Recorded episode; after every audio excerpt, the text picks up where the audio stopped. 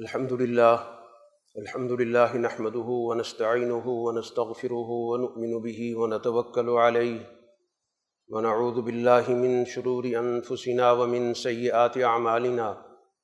من يهده الله فلا مضل له، ومن يضلله فلا هادي له. ونشهد أن لا إله إلا الله وحده لا شريك له. ونشهد أن سيدنا ومولانا محمدا عبده ورسوله.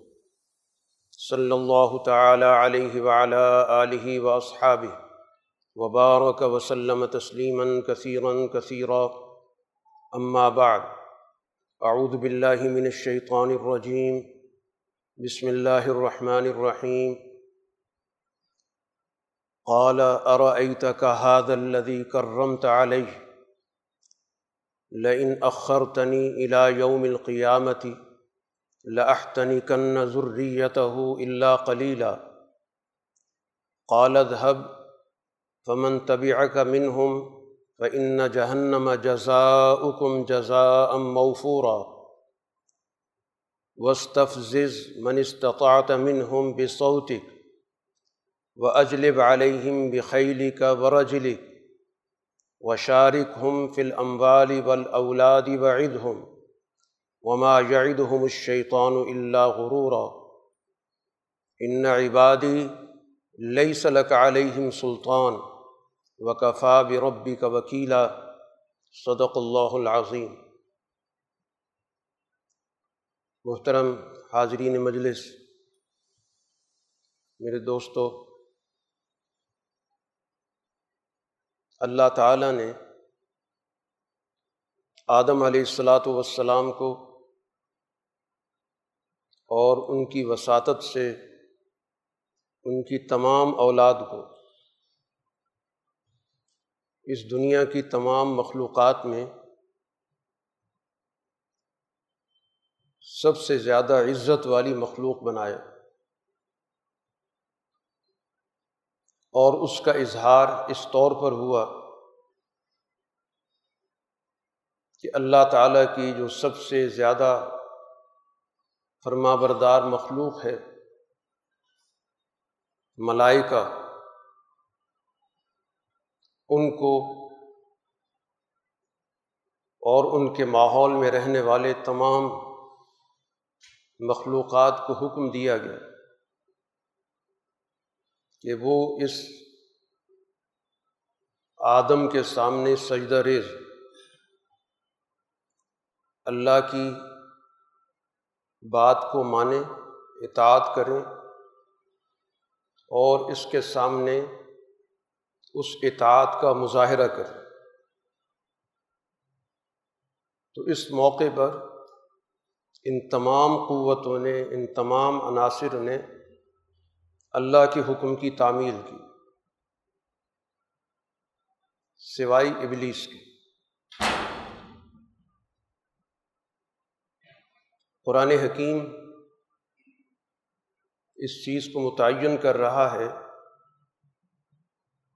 کہ اس انسانی مخلوق کی عزت و شرافت،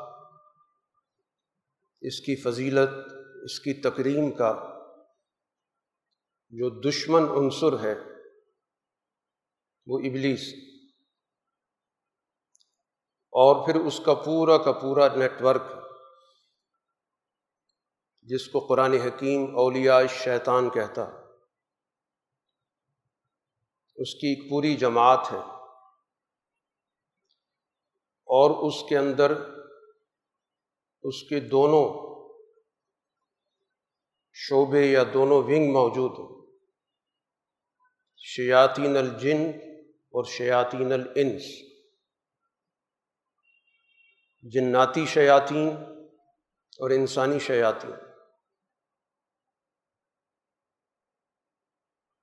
اول دن سے ابلیس اور اس کی جماعت کا کام اس انسان کے اس منصب کی نہ صرف مخالفت کرنا ہے، بلکہ ایسی پالیسیوں کی تشکیل ہے کہ جس کے ذریعے یہ انسان اس دنیا کے اندر اپنے منصب امامت و قیادت سے محروم ہو اور اس عزم کا اظہار خود اس کی زبان سے ہوا جس کو قرآن نے کئی جگہوں پہ ذکر بھی کی باقاعدہ اس کی زبان پر یہ جملہ آیا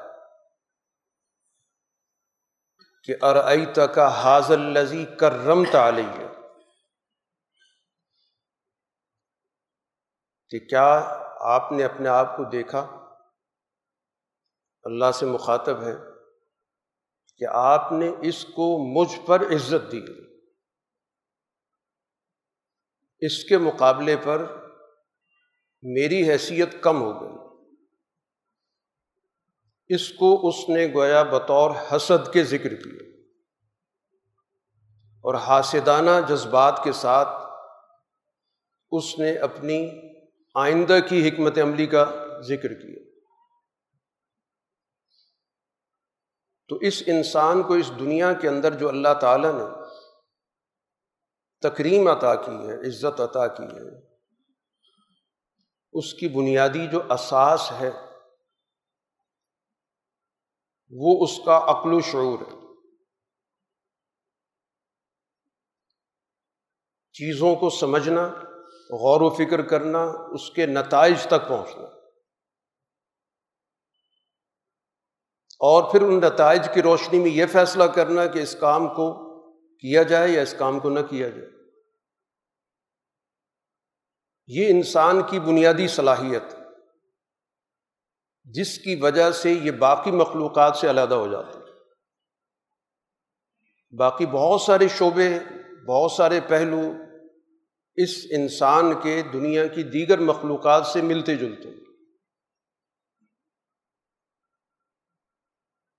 لیکن جہاں سے اس کا فرق آتا ہے، جہاں سے اس کا امتیاز پیدا ہوتا ہے وہ اس کے اندر سوچنے، سمجھنے کی وہ صلاحیت کہ جس کے نتیجے میں وہ عواقب پر، انجام پر، مستقبل پر غور کرتا کہ اس کام کی نوعیت کیا ہے، اس کام کی ماہیت کیا ہے، اس کام کے نتائج کیا نکل سکتے ہیں۔ اس کو انسان اپنے عقل و شعور سے بھی سمجھتا ہے، تاریخ کے مطالعے سے بھی سمجھتا ہے۔ اور اللہ نے اس انسان کے اندر جو ایک صلاحیت رکھی ہے کہ وہ چیزوں کو صرف اپنے ماحول، اپنے حالات تک محدود کر کے نہیں سوچتا۔ بلکہ یہ اس کے اندر ایک سوال ہمیشہ رہتا ہے کہ یہ کام کیا جائے تو اس کا نتیجہ کیا ہوگا؟ اچھا ہوگا یا برا ہوگا؟ یہ ہماری روز مرہ کی زندگی کا حصہ ہے۔ کوئی بھی ہم کام کرنے لگے تو یہ سوال لازمن آتا ہے۔ اور پھر اس کی روشنی میں ہم جو بھی فیصلہ کریں، جس کو عاقبت اندیشی کہا جاتا ہے۔ انجام کو سمجھنا اور اس کی اساس عقل و شعور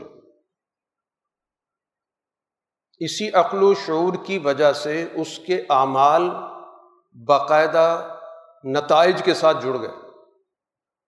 جبکہ کسی اور مخلوق کے اعمال کے حوالے سے نتائج کا کوئی نظام نہیں بتایا گیا۔ نہ ان کو پابند کیا گیا۔ حیوانات کا پورا نظام لے لیں، ملائکہ کا پورا نظام لے لیں۔ ان کے اعمال کو نتائج کے ساتھ نہیں جوڑا گیا صرف یہ انسان ہے جس کے اعمال کے نتائج پہ گفتگو ہوئی۔ اور ان اعمال کو کرنے، نہ کرنے کا اس کو اختیار دیا گیا۔ اور اس اختیار کو روب عمل لانے کے لیے اس کو عقل و شعور کی صلاحیت دی گئی۔ تو اسی وجہ سے اس سے دشمنی رکھنے والی جو طاقت ہوگی، اس کا سب سے پہلا حملہ اسی پر ہوگا کہ اس کے عقل و شعور کو معاف کر دیا جائے۔ اس کو وہاں سے بھٹکا دیا جائے۔ اس کے اندر سطحی نوعیت کی سوچ پیدا کر دی جائے۔ اس کے سامنے معاملات کی حقیقت کو آپس میں خلط ملت کر دیا جائے۔ تاکہ یہ درست سمت میں نہ چل سکے۔ تو یہ دنیا کے اندر انسانی عقل پر جو حملہ ہوتا ہے، اس کو معاف کرنے کی کوشش ہوتی ہے۔ اس کو ستی بنانے کی کوشش ہوتی ہے، اس کو جذباتی بنانے کی کوشش ہوتی ہے، اس کو مفادات سے جوڑنے کی کوشش ہوتی ہے۔ یہ ساری کوششیں در حقیقت اس انسان کو اس اعلیٰ منصب سے، منصب تکریم سے گرانے کے لیے ہوتی ہے چنانچہ ابلیس کا یہ جو قرآن حکیم نے مکالمہ ذکر کیا ہے یہ وقتی نوعیت کا مکالمہ نہیں ہے کہ اس وقت اس نے رد عمل میں بات کر دی اور مخاطب آدم تھے، بلکہ اس نے اپنے پورے اس پلان کا وہاں ذکر کیا کہ سب سے پہلے تو اس بات کا اظہار کر دیا کہ اس کو مجھ پر عزت دے دی گئی۔ لن اخر تنی الا یوم القیام اے اللہ، اگر تو نے مجھے قیامت تک مہلت دی، جیسے کہ اس نے تقاضا کیا تھا، اور اللہ تعالیٰ نے اس کے اس تقاضے کو پورا کر دیا کہ ٹھیک ہے، تمہارے پاس مہلت ہے۔ تم اپنے داؤ چلو، اور مقابلے پر انبیاء اور انبیاء کی جماعت ان کے راستے پر چلنے والے ہوں گے۔ تو اس نے کہا کہ اگر مجھے مہلت ملی تو میں اس آدم کی اولاد کو لگام دوں گا۔ اس کو میں اپنے تابے بناؤں گا۔ سوائے چند لوگوں کے جو میرے اس جھانسے میں نہیں آئیں گے۔ ہو سکتا ہے، لیکن میری پوری کوشش یہ ہوگی کہ میں اس پوری نسل انسانی کو اپنے جھانسے میں، اپنے دھوکے میں، اپنے فریب میں لانے کی پوری کوشش کروں۔ گا یہ اس کا پہلے دن سے عزم کا اظہار ہے کہ وہ پوری نسل انسانی کا دشمن ہے۔ چاہے وہ کہیں بھی رہتی ہو۔ حتیٰ کہ وہ خالص اس کی جماعت کے جو ارکان ہیں، شیاطین الانس ہیں۔ وہ ان سے بھی مخلص نہیں۔ ان کو استعمال کرتا ہے، ان سے فوائد اٹھاتا ہے۔ لیکن ان کے انجام سے اپنے آپ کو اس نے ہمیشہ علیحدہ رکھا۔ قرآن حکیم میں کئی جگہ پر ذکر قیامت کا منظر ذکر کر کے بتایا گیا۔ کہ واضح طور پر اپنی برات کا اظہار کرے گا کہ میرا کسی سے کوئی تعلق نہیں۔ میں نے تو صرف ایک دعوت دی تھی، میں نے تو صرف ایک راستہ دکھایا تھا، میں نے کسی بھی کوئی جبر نہیں کیا تھا۔ کسی کو بھی میں نے اپنی پارٹی کے اندر طاقت کے ذریعے شامل نہیں کیا۔ لہذا میں کسی کا کوئی ذمہ دار نہیں۔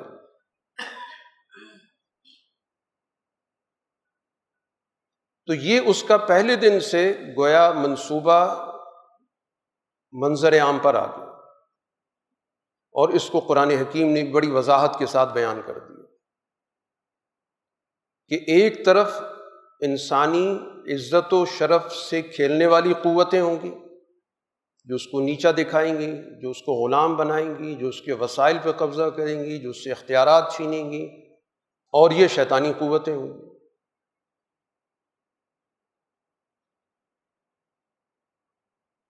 تو اس موقع پر جو کچھ اس کو کہا گیا، قرآن نے وہ بھی ذکر کر دی۔ ایک تو اللہ تعالیٰ نے کہا کہ ٹھیک ہے، جاؤ۔ لیکن ایک بات ذہن میں رکھنا کہ یہ راستہ جو بھی اختیار کرے گا، تو ظاہر ہے کہ وہ جہنم رسید ہوگا۔ اور اس کے بعد جو اس کی حکمت عملی بنتی تھی، یا اس نے بنائی، یا جس پر آج تک وہ عمل کر رہا جو اس خطے کے اندر، اس دنیا کے اندر، دنیا کے مختلف ممالک کے اندر اس کی حکمت عملی چل رہی ہے۔ وہ انسانی عقل و شعور کو ختم کرنے کی اپنے زور کے ذریعے، اپنے شور کے ذریعے، اپنے پروپیگنڈے کے ذریعے، اپنے جو بھی اس کی حکمت عملیاں موجود ہیں۔ جس کو قرآن حکیم نے کہا کہ وسطف زز من استطاعت من بصوتک کہ جن پر تمہارا قابو چلتا ہے، ٹھیک ہے، اپنی آواز لگا کر، شور کر کے، پروپیگنڈا کر کے، ان کی سوچوں کو تو معاف کر لو۔ ان کو مشتعل مزاج بنا دو۔ ان کے اندر رد عمل کی نفسیات پیدا کر دو۔ ان کے درمیان باہمی تنازع پیدا کر دو۔ تو جو بھی تم سے ہو سکتا ہے، جس کو قرآن نے یہاں پر ذکر کیا کہ اپنی آواز کے ذریعے۔ جو بھی ذرائع ابلاغ ہیں تمہارے پاس، ان تمام کو اس کام پہ لگا دو۔ اور ان کا ایک ہی کام ہوگا کہ انسانوں کی عقلوں کو پست کر دیا جائے، ہلکا کر دیا جائے۔ ان کے اندر دور تک سوچنے کی صلاحیت ختم کر دی جائے۔ ان کے اندر خواہشات جگا دی جائیں۔ ان کے اندر ذاتی مفاد کی سوچ کو اتنا پروان چڑھا دیا جائے کہ ہر شخص گویا دوسرے کو دشمن کی نظر سے دیکھنے لگ جائے۔ تنازعات پیدا کر دو، گروہیتیں پیدا کر دو، فرقے پیدا کر دو، نسلوں کی لڑائیاں پیدا کر دو، مفادات کی جنگ پیدا کر دو۔ جتنے بھی دنیا کے اندر یہ پورا کا پورا صوتی نظام موجود ہے دنیا کے اندر اس سارے کا کام ہی یہی ہے۔ چاہے وہ عالمی صوتی نظام ہو یا اس کے ماتحت جتنی بھی ادارے ہیں یہ پورا کا پورا جو ذرائع ابلاغ کا نظام ہے، اس کا بنیادی کام ہی یہی ہے کہ انسانوں سے سوچنے، سمجھنے کی صلاحیت چھین لو۔ ان کی چوبیس گھنٹے کی حکمت عملی یہی ہوتی ہے کہ وہ ہمارے دیے ہوئے خطوط پر سوچیں، ہماری دی ہوئی لائن پر چلیں۔ اس سے ہٹ کر ان کی سوچ کام نہ کرے اتنا شور کرو، اتنا پروپیگنڈا کرو، ایک بات کا اتنا تذکرہ کرو، اتنا چرچا کرو، اس کے لیے ایسی فلمیں بناؤ، ڈرامے بناؤ، پروگرام کرو۔ کہ جس کے نتیجے میں ان کی اپنی شعوری صلاحیت دب جائے۔ وہ ہمارے دیے ہوئے پلان کے مطابق سوچیں۔ اسی کے مطابق دلائل تلاش کریں، اسی کے مطابق اس پر بحث مباحثہ کریں، اسی کی تفصیلات جزیات طے کریں۔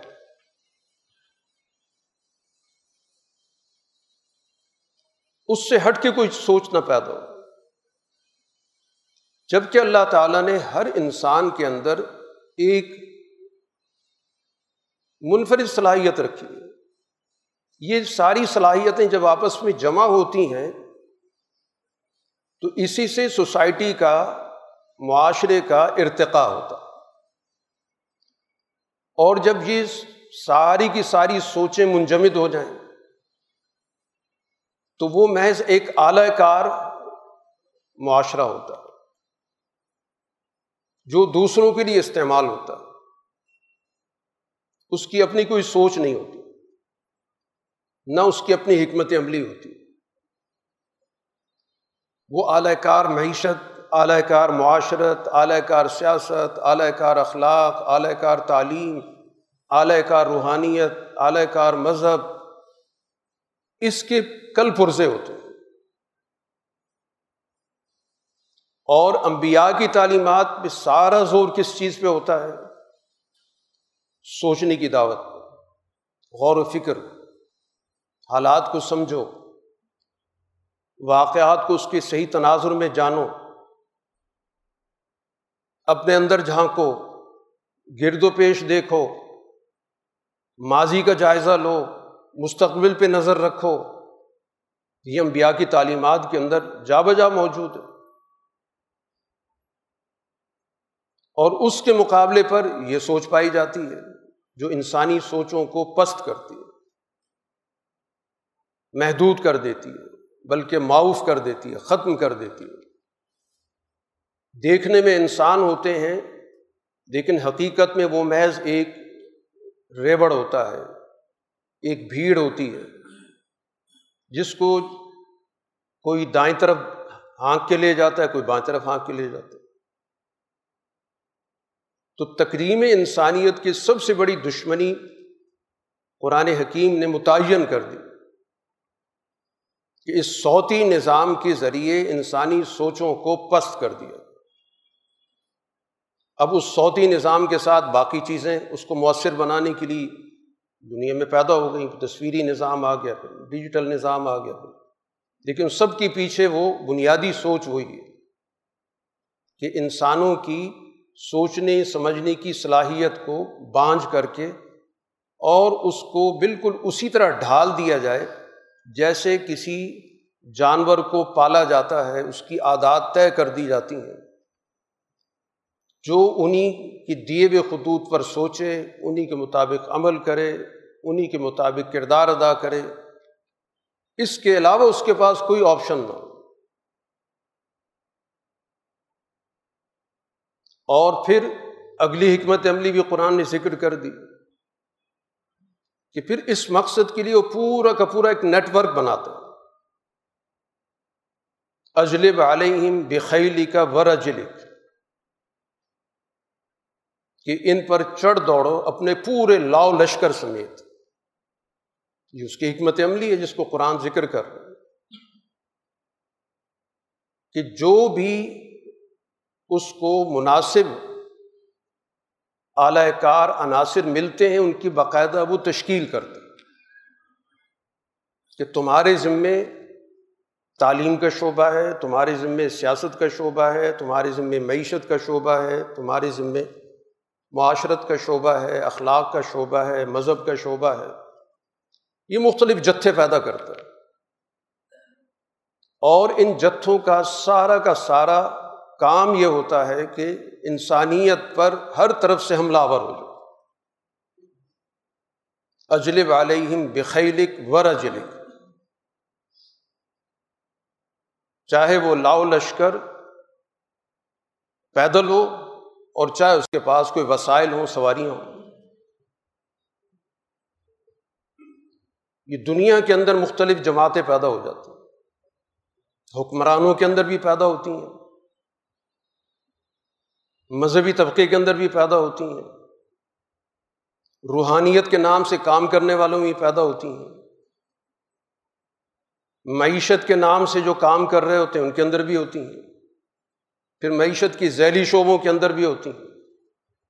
یہ سارے کے سارے وہ جتھے ہیں جن کو قرآن حکیم نے کہا، خیل اور رجل۔ یہ سارے کے سارے اس مرکزی نظام سے جڑے ہوئے ہوتے اسی سے مافیا پیدا ہوتے ہیں، یہی جتھے کہلاتے ہیں، یہی گروہ کہلاتے ہیں، یہی پارٹیاں کہلاتی ہیں۔ ان سب کا ایک مشترکہ مشن ہوتا ہے، کیونکہ ان کا جو مرکزی کنٹرولنگ اتھارٹی ہے، وہ ابلیس کے پاس ہے۔ یہ آگے اس کے کام کرنے والے کارندے ہوتے ہیں۔ جو سوسائٹی کے اندر انسانوں پر چڑھ دوڑتے ہیں، اپنے اپنی فیلڈ کے اعتبار سے، جو ان کا فیلڈ ہے، اس کے مطابق انسانوں پہ حملہ ور ہو جاتے ہیں۔ جن کے پاس اختیارات ہوتے ہیں، حکومت ہوتی ہے، وہ حکومت کے نام پر ان پر ٹیکس عائد کرتے ہیں۔ ان کو وسائل سے محروم کرتے ہیں۔ ان کو اپنا محتاج بناتے ہیں۔ ان پر مختلف قسم کی پابندیاں عائد کر کے ان کو اپنے قوانین کا غلام بناتے جن کے پاس مذہب کا شعبہ ہوتا ہے، وہ مذہب کو انہیں مقاصد کے لیے استعمال کرتے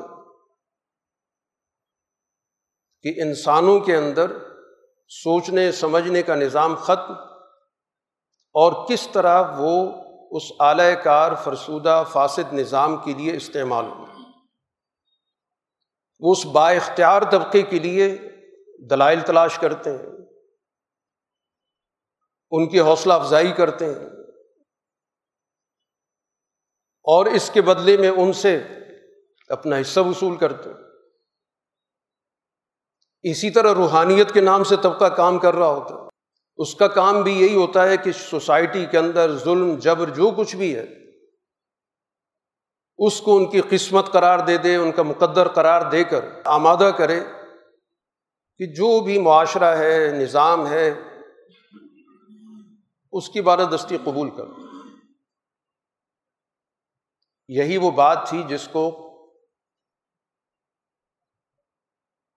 حضرت عبداللہ ابن مبارک رحمۃ اللہ علیہ بہت بڑے محدث ہیں فقی ہیں، صوفی ہیں۔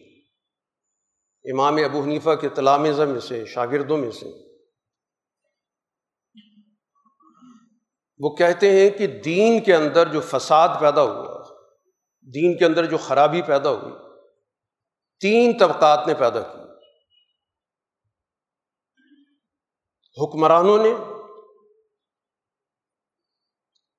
علماء سو نے، اور مفاد پرست مشائق ہیں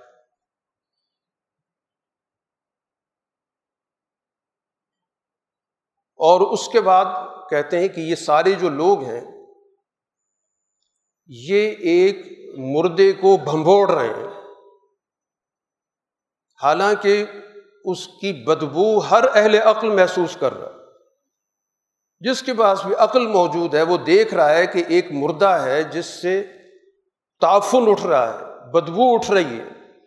لیکن یہ حکمران یہ مذہبی طبقہ، یہ روحانیت کا طبقہ اس مردے کو، اس لاشے کو بھمبوڑ بھمبوڑ کے کھا رہے ہیں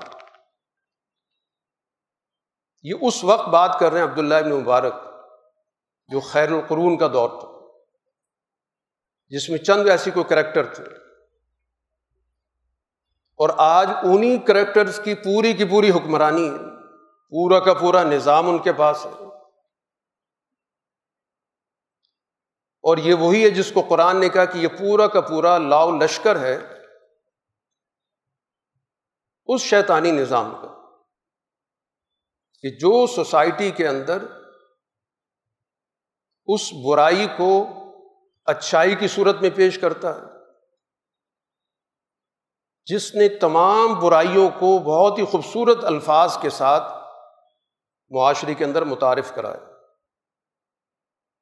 عنوانات بہت شاندار آپ کو ملیں گے۔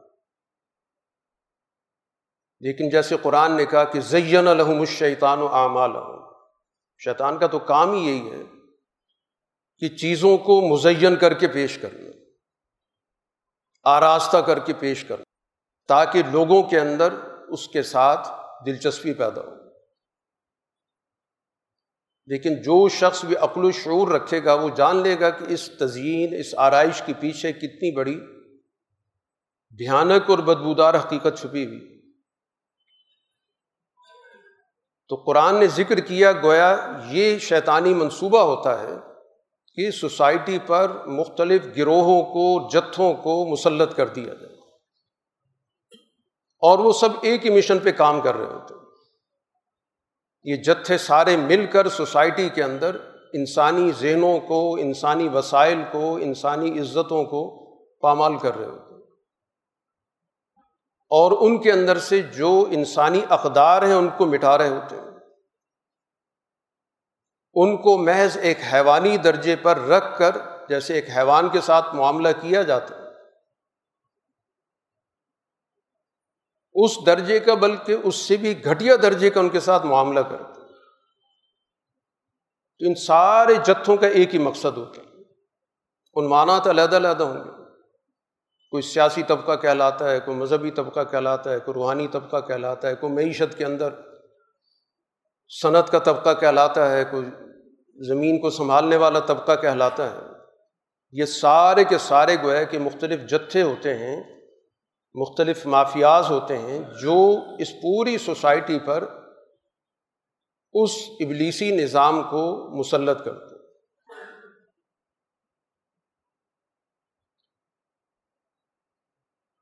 اور اس کے بعد قرآن نے ایک اور بات کی اس کی ایک اور حکمت عملی کیا ہے۔ شارق ہم فل اموالی ول اولاد کہ وہ انسانوں کے درمیان مالی حوالے سے ایسے ایسے منصوبے پیش کرتا ہے کہ جس میں کسی قسم کی کوئی اقدار نہیں ہوتی، جو جتنا زیادہ لوٹ مار کر سکتا ہے، لوٹ مار سے شریک ہو جائے، دھوکے سے شریک ہو سکتا ہے، دھوکے سے اس کو شریک کرے۔ گا مختلف قسم کے ان کے ظلم کے اساس پر جوائنٹ وینچر بنا دیتے مختلف گروہ پیدا ہو جاتے ہیں۔ وہ بظاہر مال کا کام کر رہے ہوں گے، سرمایہ کاری کر رہے ہوں گے۔ لیکن اس سرمایہ کاری کا بنیادی مقصد سوسائٹی کے اندر فلاح و بہبود نہیں ہوگا۔ اس کا مقصد یہ ہوگا کہ لوگوں سے کیسے ہم زیادہ سے زیادہ فائدہ اٹھائیں۔ پوری ایک استحصالی معیشت کھڑی ہوتی ہے۔ اس کے لیے مختلف بڑی ہی پرکشش قسم کے عنوانات اختیار کیے جاتے ہیں۔ جن کو ایک عام آدمی سمجھتا ہے میری فلاح و بہبود کا کوئی نظام چل تصور یہ دیا جاتا ہے کہ ہم شاید وسائل کے اندر شریک ہو رہے ہیں حالانکہ حقیقت میں اس شراکت کا کوئی نظام نہیں ہوتا۔ وہ ان کے ذہنوں کے اندر وہ طریقے پیدا کیے جاتے ہیں کہ جس کے ذریعے وہ زیادہ سے زیادہ مال کو جمع کرنے کی، زیادہ سے زیادہ مال کو حاصل کرنے کی مشق تو کریں۔ لیکن ان پر قبضہ ان لوگوں کا ہو جن کے پاس ساری کی ساری منصوبہ بندی ہو۔ تاثر یہی دیا جاتا ہے کہ یہ کثیر القومی کمپنی ہے، یہ ساری بہت ساری قومی شریک ہو گئیں جس کو حالات کا پتہ نہ ہو، یہ سمجھے گا کہ دنیا کی ساری اقوام مل کر کوئی کمپنی چلاتی ہیں۔ حالانکہ وہ چند گروہ ہوتے ہیں، چند افراد ہوتے ہیں جو اس نام سے پوری دنیا کی معیشت پہ قبضہ کر لیتے ہیں۔ عنوان رکھا جاتا ہے عالمی بینک۔ وہ ہوتا ہے کسی ایک دو ملکوں کا، ان کی کمپنیوں کا۔ تو تأثر تو یہی دیا جاتا ہے کہ ساری کی ساری گویا کہ دنیا کے اقوام اس میں شریک ہو گئی عالمی وسائل کو ہم نے گویا کہ بہتر استعمال کرنے کے لیے کوئی منصوبہ بنا دیا۔ لیکن اس کی آڑ میں تمام کی تمام وسائل طاقتوروں کے ہاتھوں میں جمع ہوتے رہتے وہ جو استعماری نظام کی بنیادی خصوصیت ہے کہ مسلسل دولت اس طرف جاتی رہے جہاں پر وسائل جمع ہو رہے ہیں زیادہ سے زیادہ کشید کرو۔ استحصال کا مطلب یہی ہوتا ہے کہ آپ دنیا کی ساری اقوام کو زیادہ سے زیادہ ان سے چیزیں نکالتے رہو، کھینچتے رہو۔ ان کی سوتوں کو خوش کر۔ اور آج تک تیسری دنیا کے ممالک کے وسائل کا جو رخ ہے، وہ ادھر ہی مغرب کی طرف ہی۔ وہ آج تک لوٹ مار کا نظام ختم نہیں ہو اور تاثر یہی ہے کہ کچھ ترقی یافتہ ہیں، کچھ ترقی پذیر ہیں، کچھ سے گئے گزرے ہیں۔ وہ ترقی یافتہ کس بنیاد پر بنے؟ وہ اس لوٹ مار کے وسائل سے بنے۔ اور یہ ایک ایسی معلوم حقیقت ہے کہ جس میں کسی کی دوسری رائے ہونی نہیں چاہیے۔ کہ دنیا کے اندر استعماری نظام کی جو اساس بنی، وہ اساس تھی یہ کہ ان ایشیا، افریقہ، لاطینی امریکہ کے ممالک کے وسائل کو زیادہ سے زیادہ کھینچا جائے۔ ان کو زیادہ سے زیادہ کشید کیا جائے، زیادہ سے زیادہ چھینا جائے۔ زیادہ سے زیادہ کوئی قانونی مشگافیوں کے ذریعے اس کو اپنے پاس منتقل کیا جائے۔ یہ جو آج وہاں ہریالی ہے، وہاں ترقی ہے، جس کی ٹیکنالوجی کی بات ہوتی ہے، جس کی عروج کی بات ہوتی ہے، یہ ساری کی ساری ان کمزور ممالک کے وسائل کی تو رہی نہیں منت۔ ان وسائل کو وہاں سے آپ نکال لیں، پھر دیکھ لیں کیا تاریخ ہوں گی اور یہ لوٹ مار استعماری دور کے اندر بھی رہی ہے اس کے بعد اگلا دور جس کو کہتے ہیں، جس کو بظاہر آزادی کا دور کہا جا رہا ہے۔ اس نام نہاد آزادی کے دور میں بھی آج تک یہی کچھ ہو رہا ہے۔ کہ آج تک وسائل یہیں سے ادھر جا رہے ہیں۔ اور آپ پر قرضے، در قرضے، قرضوں کا بوجھ، قرضوں کا سود، سودوں کی قسطیں، وہ پوری کی پوری ایک سیریز چل رہی ہے۔ تو بظاہر تاثر یہ دیا جاتا ہے کہ جی دنیا کی کوئی مشترکہ اکانمی ہے جس میں سب لوگ شریک ہو گئے۔ ورلڈ اکانمی فورم بنا دیا۔ ورلڈ کے نام سے بہت سارے ادارے بنے ہوئے اقوام متحدہ کے ٹائٹل سے لیکن حقیقت یہ کہ اس کے ذریعے لوٹ مار کا ایک منظم عالمی نظام پایا جاتا ہے۔ اور اسی طرح قرآن حکیم نے جو ایک اور چیز ذکر کی شارق ہم فل اموال ول اولاد کہ نوجوانوں کے اندر ان کی انویسٹمنٹ ہوتی ہے، کہ ان نوجوانوں کو اپنے کام کے لیے تیار کیا جائے۔ اگر ان کو اپنے ملک میں بلایا بھی جاتا ہے تو کس لیے بلایا جاتا ہے؟ بظاہر تو لگتا ہے کہ جی وہ علم دینا چاہتے ہیں، کوئی اعلیٰ قسم کی کوئی مہارت دینا چاہتے ہیں۔ ان کا مقصد یہ نہیں ہے۔ ضمنی طور پر کسی کو حاصل ہو گئی اور بات ہے۔ ان کے مقاصد کیا ہیں؟ کہ اس نوجوان نسل کو اپنے نظام کا نمائندہ بنائے اس کا ایک حصہ اپنے پاس رکھ لیا جائے، اس سے فائدہ اٹھایا جائے۔ آج ان کی اکانمی کے اندر بہت بڑا حصہ ان ممالک کے نوجوانوں کا جو اپنی ساری صلاحیتیں صرف کر کے اس کو کھڑا کیا۔ ہم اسی پہ خوش ہو جاتے ہیں، فلاں پاکستانی نجات، فلاں انڈین نجات، فلاں فلاں نجات۔ بات تو یہ کہ یہ صلاحیتیں کہاں استعمال ہو رہی ہیں؟ اور جو وہاں سے واپس آ جاتا ہے، تو وہ بھی مستقل ان کے سسٹم کا حصہ بنانے کی کوشش ہوتی ہے۔ کہ وہ ان کا ایک مبلغ ہوگا، ان کا ایک نمائندہ ہوگا، بار بار ذکر کرے گا کہ یہ مہارت وہاں سے حاصل ہوئی۔ اس کے ذہن کے اندر پوری کوشش کی جائے گی کہ مروبیت پیدا کر دی۔ وہ اپنے ملک سے زیادہ ان کمپنی کے لیے سوچے گا، ان ممالک کے لیے سوچے گا۔ تو وہ نوجوان ہوں گے ہمارے، لیکن اس سوسائٹی کے لیے کام کرنے کی بجائے وہ کسی اور کے لیے کام کر رہے ہیں۔ تو بظاہر تو اس نے اشتراک پیدا کیا جی اس نے اپنے علم کا کچھ حصہ دے دیا۔ لیکن وہ اس لیے دیا کہ اس کے ذریعے اس نے بہت کچھ واپس لیا۔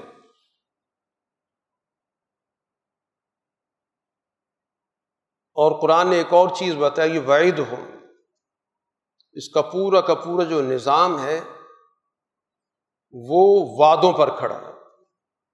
اور جھوٹے وعدے جس کو خود قرآن نے کہا۔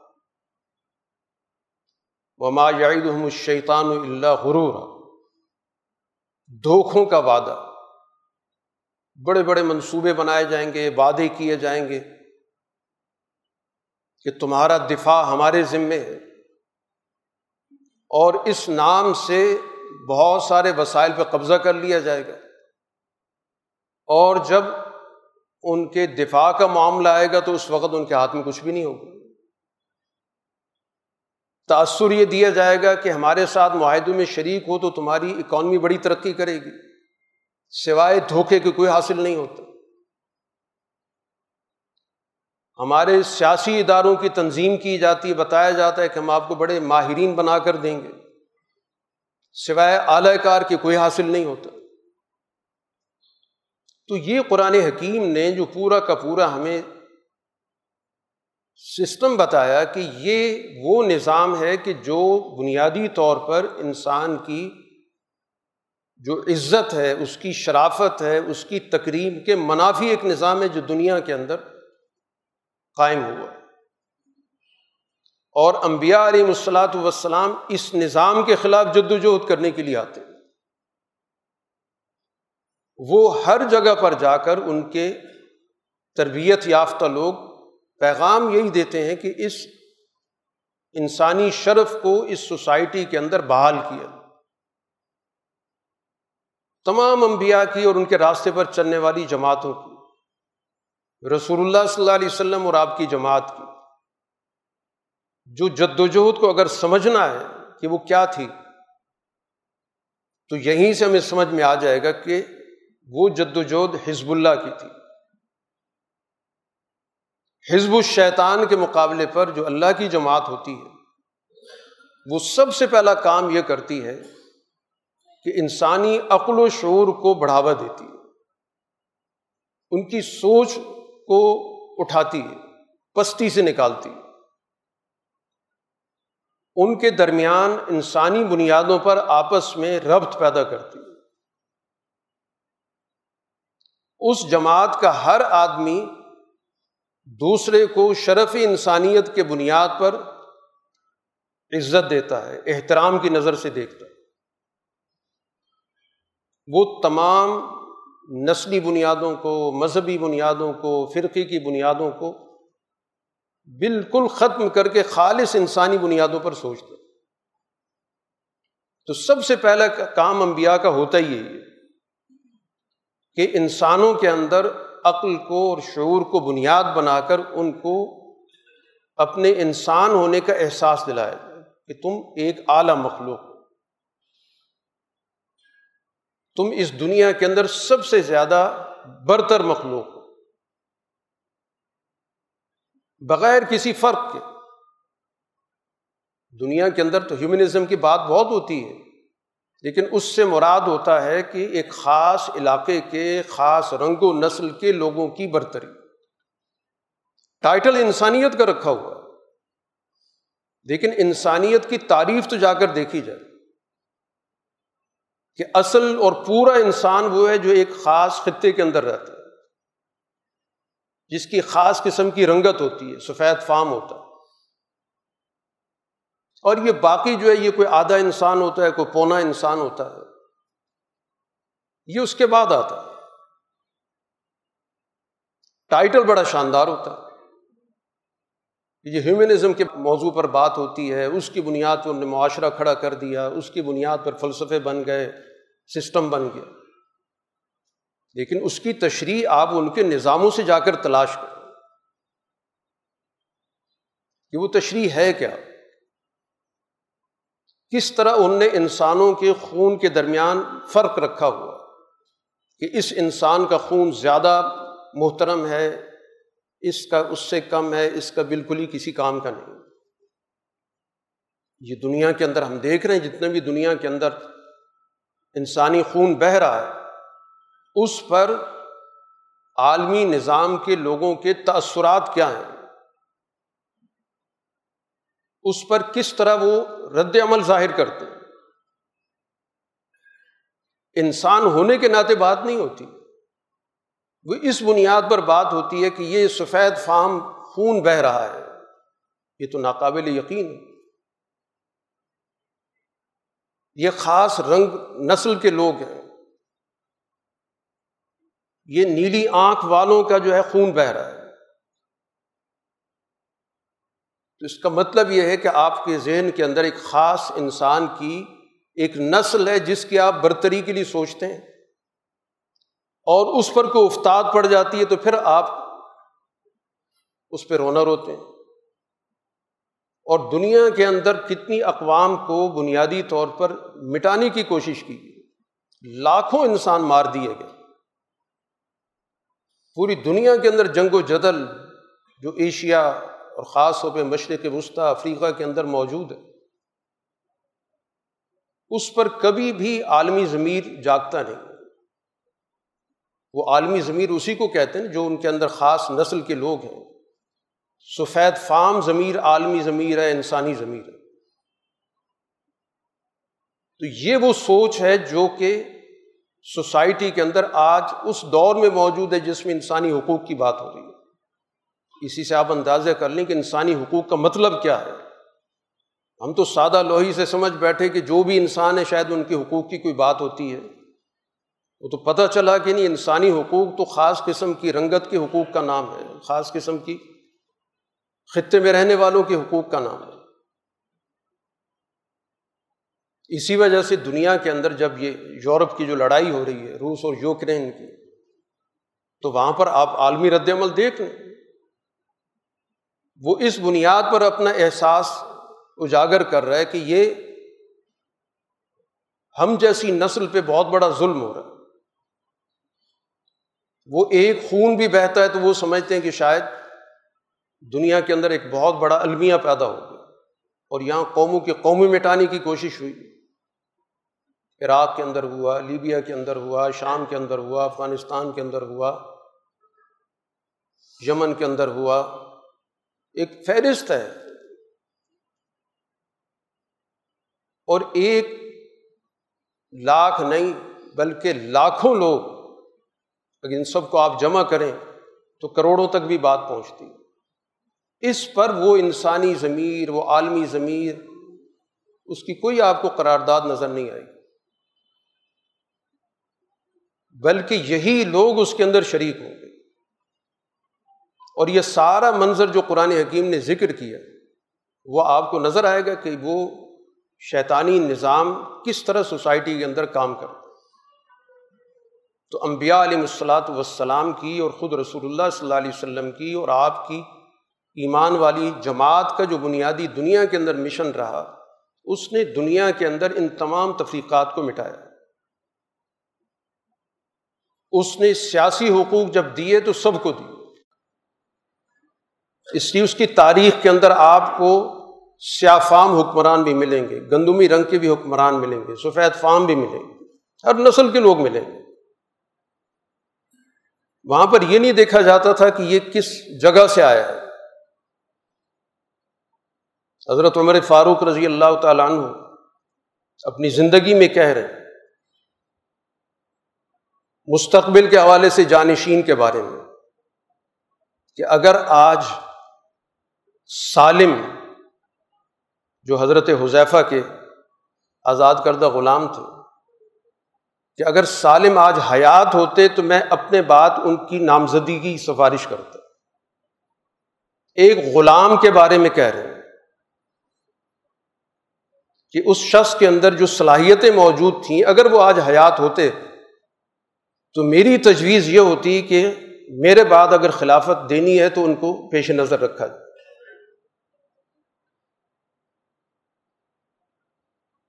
ایک غلام کے بارے میں بات ہو رہی اور بیسیوں آپ کو مثالیں مل جائیں گی۔ غلام حکمرانوں کی مثالیں آپ کی سوسائٹی نے پیدا کی۔ وہ جو بالکل پسے ہوئے لوگ تھے انہیں کو اسلام نے زندگی کا سبق دیا، علم کا سبق دیا، حکمرانی کا سبق دیا اور پھر ان کو بطور حکمران کے قبول کیا۔ بطور ہادی کی رہنما کے قبول کیے۔ ہمارا جو بھی دینی لٹریچر موجود ہے، قرآن کا ہے، حدیث کا ہے فک کا ہے، تصوف کا ہے، اس پورے لٹریچر کی تشکیل کے اندر تمام اقوام کا حصہ موجود ہے۔ اور ایسے ایسے افراد موجود ہیں کہ اگر ان کا پس منظر جا کر دیکھیں تو کوئی اتنا بڑا پس منظر نہیں ہے۔ کوئی غلام بن کے آ رہا ہے۔ کوئی کسی علاقے کے اندر بہت ہی چھوٹی قوم سے تعلق رکھتا تھا، اس کا پس منظر بہت کمزور قسم کا ہے۔ لیکن ایک صحت مند معاشرے میں، اعلیٰ اقدار کے معاشرے میں رہنے کے نتیجے میں یہ نہیں دیکھا گیا کہ یہ ہے کون۔ یہ دیکھا گیا کہ اس کی جو صلاحیت ہے، یہ سوسائٹی کے لیے فائدہ مند ہے، تو اس کو آگے لایا گیا۔ اسی کو کہتے ہیں تقریم انسانیت، اسی کو کہتے ہیں اعزاز انسانیت۔ اور پھر تمام وسائل میں سب کو شریک کیا گیا۔ دنیا کے اندر ان وسائل کو وہیں پر خرچ کرنے کی روایت ڈالی گئی۔ مال غنیمت کا تصور صرف میدان جنگ تک محدود تھا۔ ہمارے تو تاریخ صحیح طور پہ نہ پیش کی جاتی، نہ پڑھی جاتی، نہ پڑھائی جاتی۔ مال غنیمت تو جنگ کے اندر لڑائی ہوئی۔ میدان کے اندر دشمن نے جو کچھ چھوڑا، وہ ظاہر ہے کہ مقابل فریق کے پاس آ گیا، مسلمانوں کے پاس آ گیا، ان کے قبضے میں آ گیا، اس کو تقسیم کر دیا گیا۔ لیکن جو وسائل تھے، ان وسائل کو تو انہیں قوموں کے لیے مختص کیا گیا۔ وہاں کی زمینیں وہاں کے لوگوں میں رکھی گئی۔ وہاں کی پیداوار وہاں کے لوگوں میں رکھی گئی۔ وہاں پر ادارے قائم کیے گئے۔ وہاں پر گویا سوسائٹی کے اندر تمام افراد کو ان وسائل سے استفادے کا نظام دیا گیا۔ تو پھر جا کر اس سوسائٹی نے ترقی کی۔ تو آج سب سے بنیادی بات سمجھنے کی یہی کہ ایک وہ نظام ہے جو انسانیت کی تزلیل کا نظام جس کے قرآن نے یہ ساری صورتیں بتائیں کہ معاشرے کے اندر عقلوں کو پست کرنا عقلوں کو معاف کرنا عقلوں کو ہلکا کر دینا، ان کو اپنے ایجنڈے کے تابع کر دینا۔ مختلف جتھے، مافیاں، پارٹیاں، گروہ پیدا کر کے سوسائٹی پر چڑھ دوڑنا۔ اور مختلف قسم کے منصوبوں کے ذریعے وسائل پر قبضہ کر لینا۔ نوجوانوں کی صلاحیتوں کو اپنے تابع کر کے اپنے مقاصد کے لیے استعمال کرنا۔ اور جھوٹے وعدوں کا پورا کا پورا ایک منشور تیار کر دینا جب آپ کے یہاں الیکشن ہوتے ہیں تو جھوٹے منشور جاری ہونے لگ جاتے ہیں۔ آج کل پھر سیزن آ رہا ہے۔ جھوٹ پہ جھوٹ بولا جا رہا ہے۔ تو یہ سارا کا سارا وہ نظام ہے جو تزلیل انسانیت ہے۔ تو آج سب سے بڑی ضرورت اس چیز کی ہے کہ اس نظام کو سمجھا جائے۔